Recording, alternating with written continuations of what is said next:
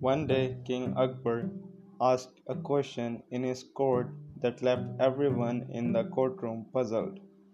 As they all tried to figure out the answer, Birbal walked in and asked what the matter was. They repeated the question to him. The question was, How many crows are there in the city? Birbal immediately smiled and went to Akbar. He announced the answer. He said, There were 21,523 crows in the city. When asked how he knew the answer, Birbal replied, Ask your men to count the number of crows. If there are more, then the relatives of the crows must be visiting them from nearby cities.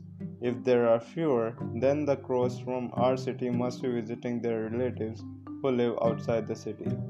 Pleased with the answer, Akbar presented Birbal with a ruby and pearl chain. Moral of the story Having an explanation for your answer is just as important as having an answer. I'll see you guys tomorrow.